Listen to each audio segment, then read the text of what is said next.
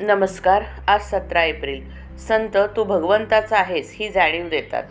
आपण कोणतेही कृत्य करीत असताना ज्याकरता ते कृत्य आरंभिले ते जसे आपल्या डोळ्यासमोर असते त्याप्रमाणे नाम घेताना नाम कशाकरता घेतले त्याची अखंड जाणीव असावी. ही जाणीव अखंड ठेवणे मी भगवंताचा आहे हे जाणणे याचे नाव अनुसंधान ठेवणे. वास्तविक आपण भगवंताचे आहोतच पण मी विषयाचा आहे असे भ्रमाने वाटू लागले. संत तू विषयाचा नाहीस भगवंताचा आहेस असे सांगतात. ही संतांची खरी कामगिरी आणि याकरता ते नाम घ्यायला सांगतात. नाम घेणे म्हणजे मी विषयाचा नाही भगवंताचा आहे असे मनाला सांगणे. आणि मनात तशी जाणीव उत्पन्न करणे.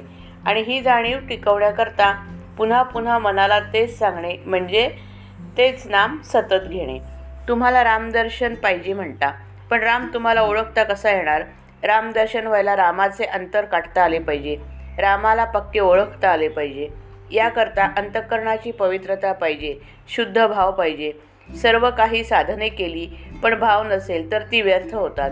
कालांतराने त्यामुळे भाव उत्पन्न होईल हे खरे. पण भाव ठेवून साधने केली म्हणजे प्राप्ती लवकर होते. नवविधा भक्तीमध्ये सोपी आणि मुख्य भक्ती म्हणजे अर्पण करणे ही होय. आपण सर्वस्वी देवाचे होऊन राहावे. म्हणजे आपण जे काही करतो ते सर्व अर्पणच होते. ज्याने त्याने आपले हित ओळखून वागणे हे जरूर आहे. कल्याणाचा मार्ग कोणीही दाखवील पण त्याप्रमाणे वागणे हे ज्याचे त्याच्याकडे आहे. बंधनाला खरे कारण परिस्थिती नसून आपल्याच मनाची ठेवण हे आहे. कोणत्याही परिस्थितीत कोणत्याही काळात आणि वाटेल त्या अवस्थेत घेण्यासारखे एक भगवंताचे नाम तेवढे आहे. आहे त्या परिस्थितीत पूर्ण समाधान राहणे ही देवाची पूर्ण कृपा होय. अग्नीचा उपयोग तो करून घेण्यावर आहे.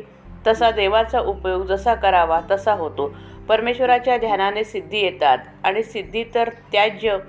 मग परमेश्वराचे ध्यान करूच नये की काय? तर ध्यान हे सिद्धी मिळवण्याकरता करू नये. परमेश्वर प्राप्तीकरता निष्काम बुद्धीने ध्यान करावे म्हणजे परमेश्वर सिद्धीचे अडथळे दूर करतो. साधू सिद्धींचा उपयोग कधीही करत नाहीत. ते परमात्म स्वरूपात मिळून गेलेले असतात. सर्व गोष्टी ते परमात्म्यावर सोपवतात आणि त्याच्या इच्छेनेच केव्हा केव्हा चमत्कार झाल्याचे साधूंच्या चरित्रात दिसते. साधूजवळ कधीही व्यावहारिक गोष्टी मागू नये त्या प्रारब्धावर सोपवाव्यात. श्रीराम जय राम जय जय राम.